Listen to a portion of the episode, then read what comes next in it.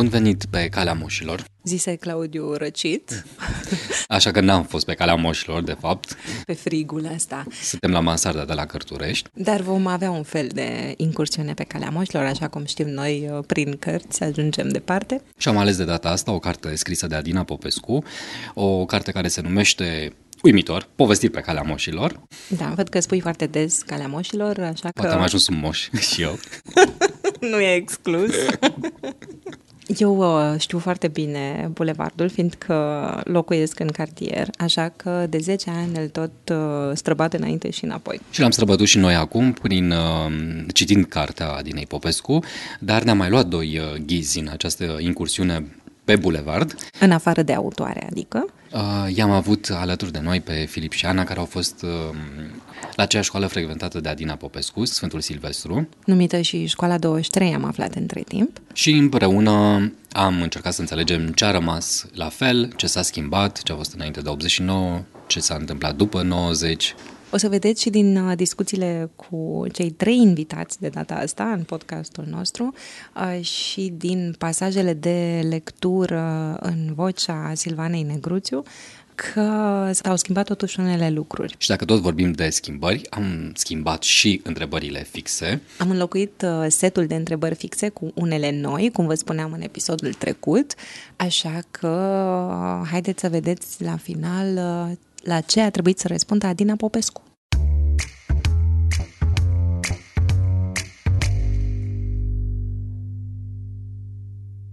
Bună! Bună! Bine, bine v-am găsit! Bine că ai venit! Stăm de vorbă cu Filip. Da. Câți ani ai, Filip? Uh, eu am 17 ani. Așa? Uh, sunt la Lazar, clasa 11 uh, sunt, momentan focusul meu este informatica și încerc să mă decid cu facultatea unde vreau să merg mai exact. Da, în primul rând vreau să te prezentăm. Stăm de vorbă cu Ana. Ana, câți ani ai? 14. 14 ani și uh, în școala Sfântul Silvestru ai făcut? 1-8. 1-8. 1-8. 1-8. Ok. Și uh, acum ești Acum sunt clasa 9. Da. Calea moșilor e lungă, ba e lată. Calea moșilor e cea mai frumoasă stradă pe care am întâlnit-o, pentru că vom locui aici. Se întinde de la Bulevardul Republicii până la magazinul Bucur Obor, care este atât de înalt încât uneori acoperă până și soarele. Și blocurile noastre vor fi înalte, însă acum sunt în construcție. La parterul lor vor fi magazine, iar pe mijlocul străzii va trece tramvaiul 21. Acum, noi locuim împreună cu bunica pe strada Știrbei Vodă, într-un bloc dărăpânat. Anton spune că blocul a prins multe cu tremure, iar la următorul mai mare o să cadă. Lui Anton e frică să mai stea aici și mamei e frică de bunica. Așa că trebuie să ne mutăm pe calea moșilor într-un apartament nou, doar al nostru.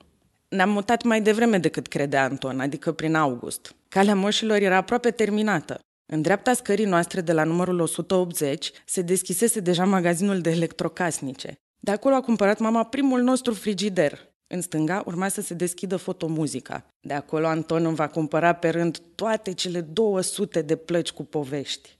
Și tu credeai la fel cu calea moșilor? Că se cheamă calea moșilor? Știu că mă întrebam tot timpul, dar niciodată nu mă mulțumeau răspunsurile, pentru că în capul meu era fixată ideea că trebuie să se numească așa pentru că merg uh, moșii la piață, la moșii și moașele la piață, la obor. Da, de babe nu te-ai întrebat, de unde sunt babele dacă stai și sunt moașele? Babe, dar am zis să nu Moașe. sunt babe. Moașe. Moașele. Da, ziceam, ziceam, bunicul meu zicea moașe tot timpul, la, zicea moși și moașe. Pentru cei care n-au citit carta, cred că ar fi interesant să știm chiar de la autoare despre ce este vorba. Da, să o lăsăm pe ea să spună cel mai bine. E o carte care se adresează în același timp și adulților și copiilor. E o carte de familie, îmi place mie să spun, care chiar se poate citi uh, uh, la comun, așa, adică părinții împreună cu copiii, că uh, de obicei părinții și explică niște lucruri copilor pe care poate nu le înțeleg. Uh, pentru copii este, funcționează ca o mașină a timpului, care îi poartă în anii 80, în plin regim comunist, și iar pentru părinți este tot o călătorie prin propriile lor amintiri, mai ales pentru cei din generația mea, 35, 40, 45 de ani, prin propriile lor amintiri, nostalgii, duioșii. În principiu o carte despre copilărie și o carte despre copilărie până la urmă nu are vârstă. Când am stat de vorbă cu tine mai de mult, ai zis că ai uh, fost să vorbești despre carte și în școli generale, în alte școli generale. Și în școala mea și în multe alte școli generale și nu numai din București. Și cum a fost? Foarte curioși copii și interesați de perioada asta pentru că dacă îi întrebai, da, e perioada mea preferată. De ce? Pentru că, în fine, părinții bunicii au trăit în comunism și le spun tot felul de povești care li se par absolut incredibile, mai ales că vorba de un trecut recent, nu e vorba de evul mediu de antichitate. Adică pentru ei comunismul ăsta e un fel de, nu numai că e exotic, dar e și o altă planetă. Cum adică nu aveați televizor decât două ore pe zi și nu aveați ce vedea la el? E bine, de computer, cum nu erau com- să computere, tablete, telefoane asta uh, și nu, mul- multe lucruri nu și le pot imagina. Magazine alimentare goale, chiar puneau întrebări la un moment dat. uh, Erau numai mega imajuri goale, nu-i așa? de exemplu. da, chiar lucruri de astea care... pentru că să aibă ei niște repere și niște comparații sau... Și tot timpul cerca să le dau exemple. Închipuiți-vă că mergeți la McDonald's și aveți o cartelă și nu puteți să luați decât un cheeseburger, că eventual o cola mică. Ah, da, așa era și... Interesant e că cartea asta a fost așa un fel de punte între generația mea și copiilor, pentru că ei tot întrebându-i și la un moment dat se plictiseau să le povestească, le spuneau părinții, uite, am găsit cartea asta, ia o citește și o să te lămurești cam, cam cum era pe atunci. Cred că școala a rămas cam la fel. Da. Multă lume a zis că acum recent au renovat-o, doar că în rest și holurile și tot e cam la fel. Mhm. Arată totul așa vintage. Da, e o școală veche, înțeleg. Da, parcă 188 a făcut anul trecut sau Mhm. aproape 200, cam așa. Din... Și am auzit că și tatăl tău a fost tot acolo. Da, și tatăl, și bunicul, și unchiul, și au f- tot, pentru că locuiesc vis-a-vis de școală și atunci au trimis acolo. Și Mhm, în plus era ușor. A fost și școală de băieți, deci Aha. E, și cum, cum, cum te gândești, că te întrebam uh, și mai devreme, cum te gândești la anii aia 1-4? Se par îndepărtați? uh, Deci, anii din 1-4 mi se par foarte îndepărtați. Știu că m, mergeam acolo și nu, nu, nu aveam absolut nicio treabă. Eu eram complet în al nouălea ced, eram tot timpul la școală, eram complet agitat, tot timpul voiam atenție. bă, Ca Patroclu. e foarte diferit 1-4 față de 5-8. Foarte, foarte, foarte De diferit. ce? Pentru că în 1-4 uh, sunt învățătorii care nu ne uh, eu am vrut să dau vina pe ei pentru că în 5-8 noi ca și clasă nu am fost atât de uniți pentru că în 1-4 doamna noastră învățătoare ne ținea unul între altul foarte mult și un pic cu forța, doar că ne înțelegeam foarte bine și ne obișnuit cu ideea că toți suntem perfecți unul pentru altul și că totul e bine E și o tot e echipă, frumos. așa. Da, doar că după când am ajuns în clasa 5-a, am început să ne punem pe grupulețe și nu prea mai vorbeam și parcă nu era la fel și nu eram obișnuiți cu libertatea pe care am primit-o și eram obișnuiți să se uite dânsa peste noi și să aibă grijă. Cum a fost cu doamna învățătoare? A, doamne învățătoare, deci aș putea să vorbesc despre ele tot, tot podcast. Doamna Liliana și doamna Cristina. Pe noi în 1-4 ne luat, n-aș spune lejer, pentru că am învățat chestii și eram, eram foarte avansat în momentul în care am ajuns în clasa 5-a. Uh, adică nu mai simțeam că am stat degeaba 4 ani. Adică chiar am învățat mult. Eu am fost uh, mirată că le spuneai pe numele mic. Doamna Oh, doamna Liliana, Liliana și și doamna doamna Cristina, da. Cristina. Nu există, nici, nu- nici, nu- nici nu știam numele de familie, nici acum nu le știu. Bine, ba da, le știu, vă dați seama. Dar era cineva care nota oamenii care vorbesc uh, cât timp uh, lipsește profesorul din clasă? Tot așa, în clasa 5 așa, sau a 6 se făcea chestia asta. Liste Pen- de neascultători. Da, da, pentru că erau, atunci v-am zis, nu eram încă destul de uniți de astea și abia așteptam să găsim un motiv să ne părăm unul pe altul la Da, profesor. era voluntar sau vă punea profesoara? Ne alegea profesoara că Și dacă făceați- era Și vă cineva- răzbunați, de fapt, când da, notați, nu? oarecum. Da, exact. Adică doar așteptam. Nici nu trebuie putea să fie o persoană lângă mine care să vorbească și să țipe în continuu dacă eu mă înțelegeam bine cu ea o lăsam în pace, dar dacă lângă mine era, dacă să zicem, acolo era cineva de care nu-mi place și se întorcea așa Aha. și ziceam, se mișca în clasă, țipa, urla, Ai făcea respirat? gălăgie. Exact. Era Sunetul momentul respirației. vostru de glorie, ha? Da. Și nu veneau De să control. negocieze, să îi scoți de pe listă? Hai, te rog, șterge-mă. Sau... Nu, doar Nu. ziceau, păi de astea fac, stai că mă răzbun. Și se ajungea la se răzbunări de astea întorcea dubioase. roata. Exact. N-am fost niciodată gen, nu-mi place de tine, nu te pun. Nu puneam pe aproape nimeni, pentru că ziceam, nu știu, când o să am nevoie de tine, mai bine nu te pun. Când tovarăș a plecat până la cancelarie, trebuia să-i scriu pe listă pe cei care vorbesc și mereu le scriam pe Barbu și pe Paraschiv. L-aș fi scris și pe măgălie repetentul, de 100 de ori, însă mi-era teamă că o să mă scuipe. Pe cei din băncile din față nu-i scriam din principiu. Îi mai scriam pe logofătul și pe sacagiu. Adevărul e că ăștia doi meritau să fie scriși tot timpul șușoteau ceva între ei, habar n-am ce tot aveau să-și spună. Și nu le păsa că îi scriu. Și pe Borcan Sorin îl scriam și se înroșea la față ca cravata și scrâșnea din dinți. Nu vorbeam cu nimeni, tovarășa. Adevărul era că nu aveam vreun băiat mai tăcut în clasă ca Borcan Sorin. Și tovarășa știa asta, așa că îl lăsam pace. Ora trecea. Tovarășa își vedea de treburile ei pe la cancerarie, iar lista mea se lungea, deși tot repetam numele. Logofătu, Sacagiu, Barbu Marilena, Sacagiu, Barbu, Paraschiv. Câteodată mai scriam și pe cei din primele bănci, că altfel ar fi bătut la ochi. Nu putea să fie muțenie totală o oră întreagă în primele bănci. Fată, n-am vorbit, șterge-mă, se ruga grozavă Elena. Ba, ai vorbit cu Iancovici. Atunci șterge și pe ea. Oftam și ștergeam. Grozavă era fată bună. Avea un training verde mizerabil, juca fotbal ca un băiat și iarna mă apăra de cei din patra la săpuneală. Nu se lua nimeni de mine dacă eram cu grozavul. O ștergeam și pe Iancovici, că era prietena ei. Îl ștergeam și pe Tănase Florin, că îmi dăduse timbre și o coliță pe gratis și că mersesem cu tatălui la casa armatei unde mâncasem friptură și băusem Pepsi. Îl ștergeam și pe tătarul Stelian, că mi-era cam frică de el. Nu era genul de băiat cu care ți-ai fi dorit să te întâlnești singură pe coridor sau la toalete. Și uite așa, lista mea se umplea de ștersături și nu mai rămâneau decât logofătul, Sacagiu, Paraschiv, Barbu Marilena.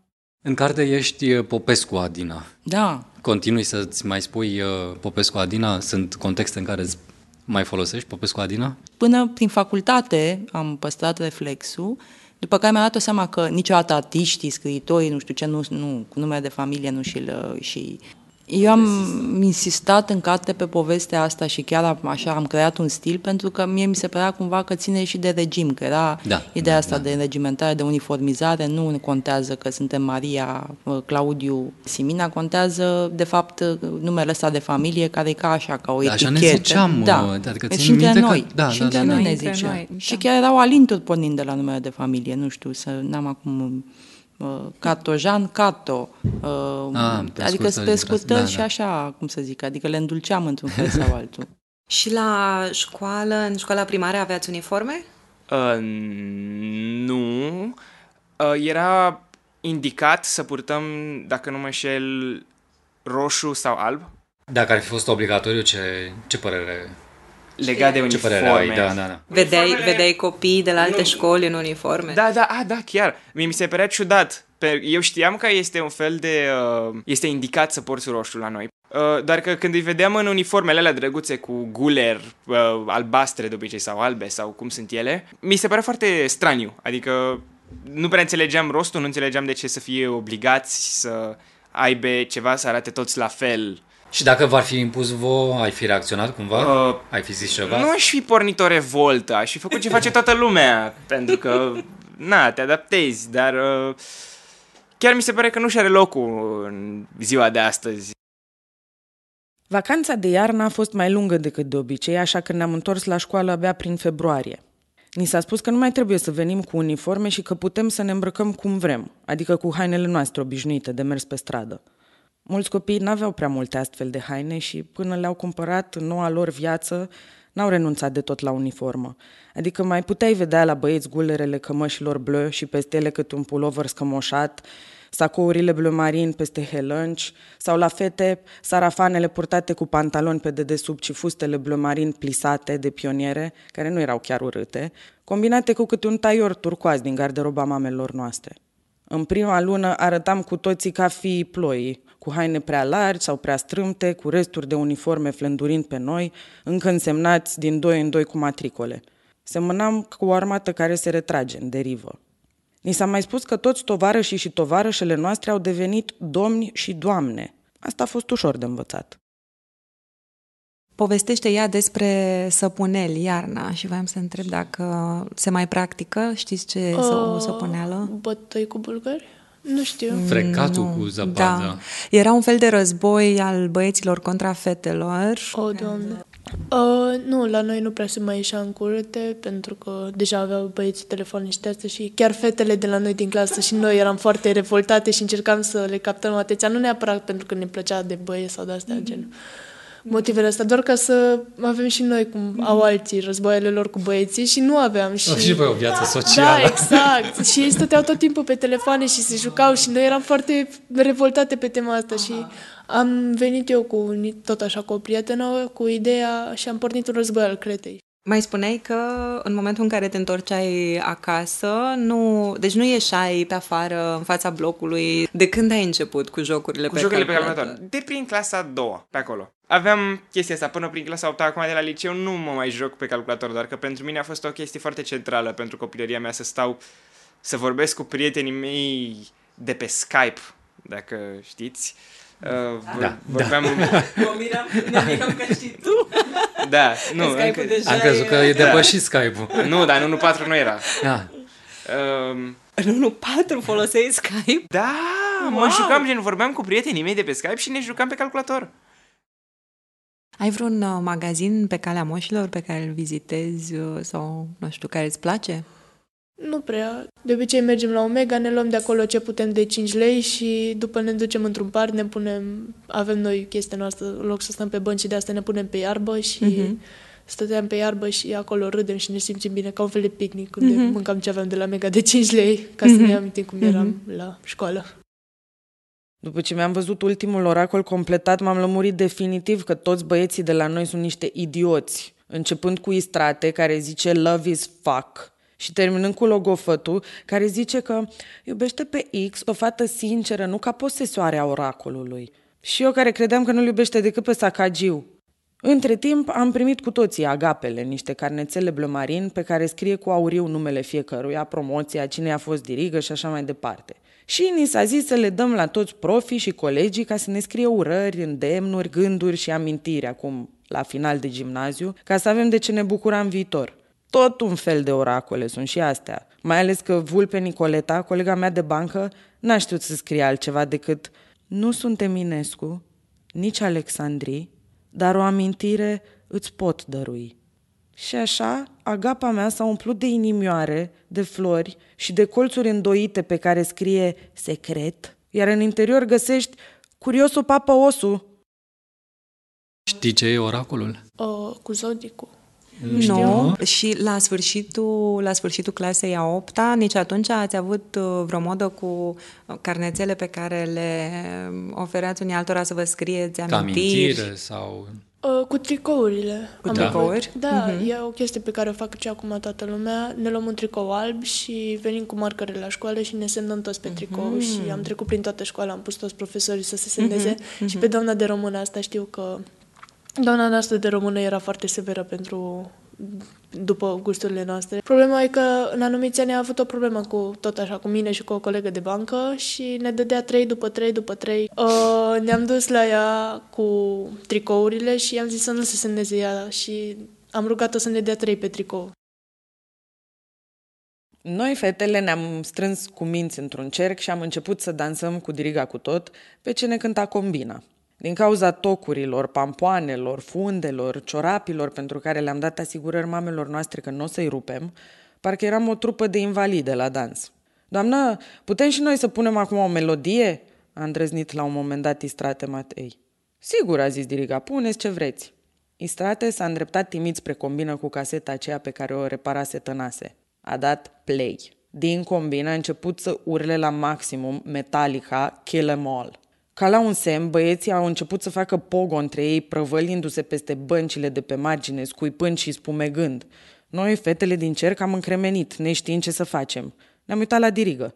Băi, băi, potoliți-vă, a început să urle diriga. Crăciun s-a repezit la combină, că doar era a ei, ca să schimbe caseta. Și din nou, combina a început să urle.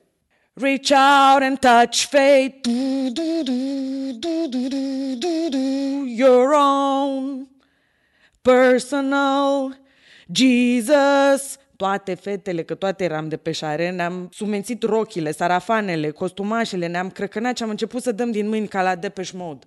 Duță mai avea un pic și murea sufocată pe ring. Crăciun se luase de mâini cu Iancovici și trupăiau împreună. Băi, băi, țipa diriga! Cele două triburi căpătaseră o identitate. Eram rockeri și depeșari. Începuse războiul. Diriga alerga de la unii la alții, ferindu-se însă să ne ia la bătaie ca să nu fie scoasă din învățământ, că nu mai era voie să bați elevi. Cum a fost uh, banchetul de clasa 8 Unde l-ați făcut? Nu prea am avut un banchet la clasa 8 mm. Domnul nostru diriginte nu prea vrea să facă un banchet, așa că noi ne-am organizat pe al nostru și ne-am îmbrăcat frumos. Mm-hmm. Părinții au închiriat o limuzină timp de o oră și ne-au plimbat o oră cu o limuzină în jurul orașului și ne-am înghesuit toți copiii într-o limuzină, toată clasa noastră. Era foarte puțin, pentru că majoritatea au tot plecat pe parcurs. Eram 14. Deci eu până la, să ajung la liceu nu a trebuit să folosesc transportul în comun absolut deloc. Pentru că pe mine, eu făceam drumul dintre bunica și la mine acasă prin mama uh-huh. și uh, uh, drumul uh, până la școală pe jos. Am trecut brusc, imediat ce am intrat la liceu, de la a nu merge niciodată și a nu ști ce e la, 60, ce e la 85, 66, 61, unde duc alea. N-aveam nici cea mai mică idee. Dar acum Acum ajung oriunde, fără nicio problemă, normal. Și pe lângă mijloace de transport, ce ți-a mai adus liceul acum? Nu știu cât de mult uh, este uh, mediul diferit, doar că uh, m-am maturizat eu.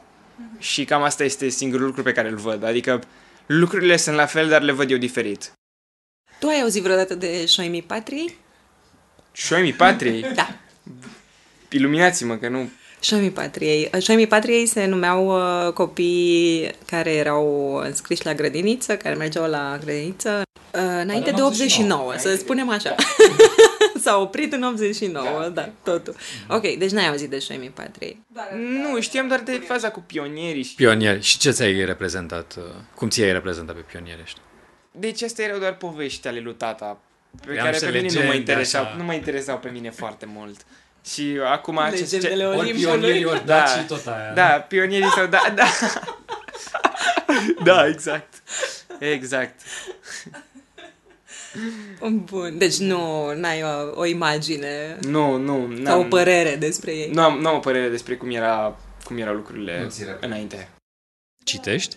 O citeam mai de mult pentru că mai de mult chiar îmi petreceam destul de mult timp, doar că în ultima vreme nu prea mai apuc. Îmi place foarte mult să stau la bibliotecă. La care bibliotecă? A școlii sau? O, nu, din Arad. Când mă duc în vacanță de vară citam foarte mult și când mă duceam la bunica mea care este acolo și sunt prieten cu bibliotecara și pă, îmi dă de obicei cărți peste termen, adică mm-hmm, peste termen mm-hmm. și mai multe cărți decât mm-hmm. am voie să iau. De Cireșarea ai auzit? am citit. Ai citit? Da. Și cum ți-a părut? pur și simplu o poveste uh, ideală de copii. Adică cum, cum și-ar dori oricine să-și amintească copilăria lui cu aventuri și chestii.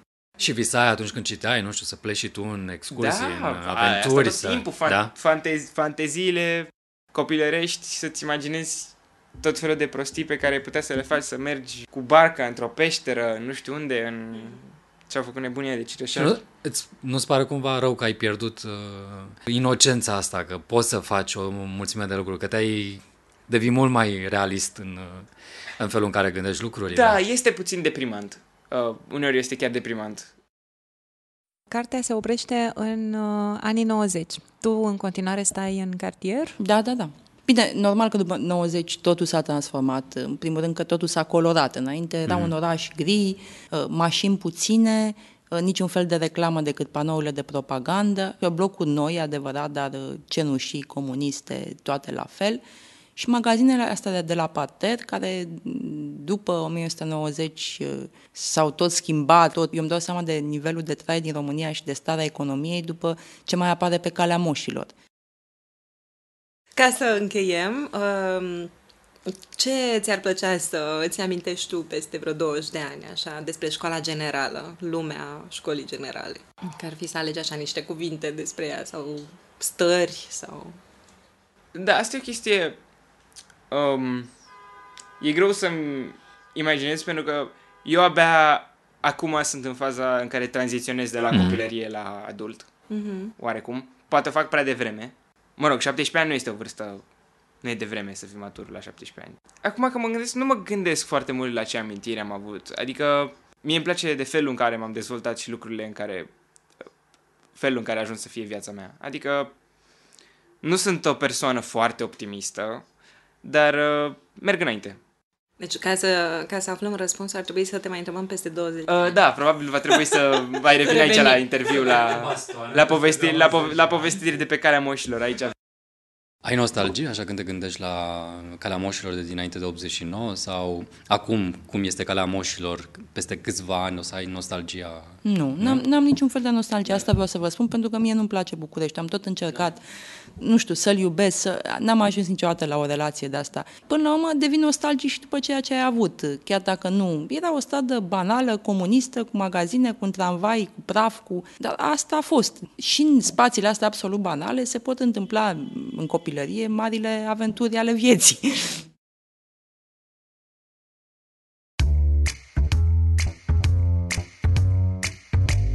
Întrebări fixe pentru răspunsuri mai puțin fixe. Ce poreclă ai avut sau ai încă? Am avut mai multe. Pe una a fost uh, chiar din școala generală, cred că a început, uh, uh, staff. Făceam tot felul de infecții, de, în fine, și mai mi-a spus, ai luat un stafilococ de undeva și uh, prietenii au început să-mi spună omul stafilococ. Bine, mi-a trecut perioada, era prea lung omul stafilococ și am rămas staff. Cum te calmezi când ești nervoasă? Nu mă calmez. nervos. no.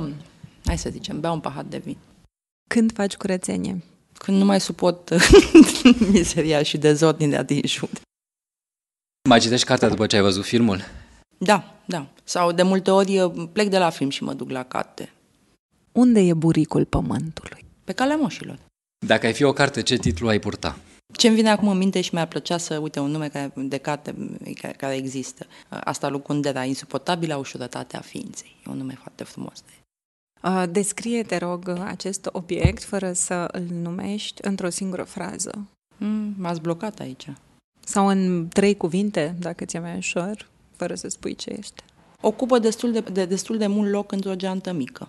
Cu podcastul despre cartea Adinei Popescu, povestiri de pe calea moșilor, încheiem seria de episoade dedicate autorilor români din podcastul nostru și deschidem o nouă serie. Discuții despre ce mai e nou în traduceri. Am ales uh, cărți din țări mai puțin reprezentate pe piața românească de carte. Avem Mexic, Angola, Grecia și Portugalia. Fragmentele din uh, cartea din Popescu, Povestiri de pe calea moșilor, au fost citite de actrița Silvana Negruțiu. Le mulțumim colegilor noștri de echipă, sperăm că încă bine dispuși. Tudorița Șoldănescu, manager de proiect, Ana Niculescu, responsabil de promovare și comunicare, Andrei Nechifor, editor de sunet, Andrei Busuioc, grafic și web designer, Cristina Nițu, gazda proiectului, Catna, ilustrații și grafică. Față Verso este un proiect al Asociației Fala Portugheș în parteneriat cu Cărturești, cofinanțat de Administrația Fondului Cultural Național. Dacă v-au plăcut episoadele Față Verso, vă invităm să dați subscribe pe aplicația voastră de podcast și, bineînțeles, puteți da vestea mai departe printr-un share. Următorul episod va fi despre cartea Îți vând un câine de Juan Pablo Villalobos, în traducerea lui Marin Mălaicu Hondrari. Unde a apărut? La editura Paralela 45. Pe zi așa. Am zis-o!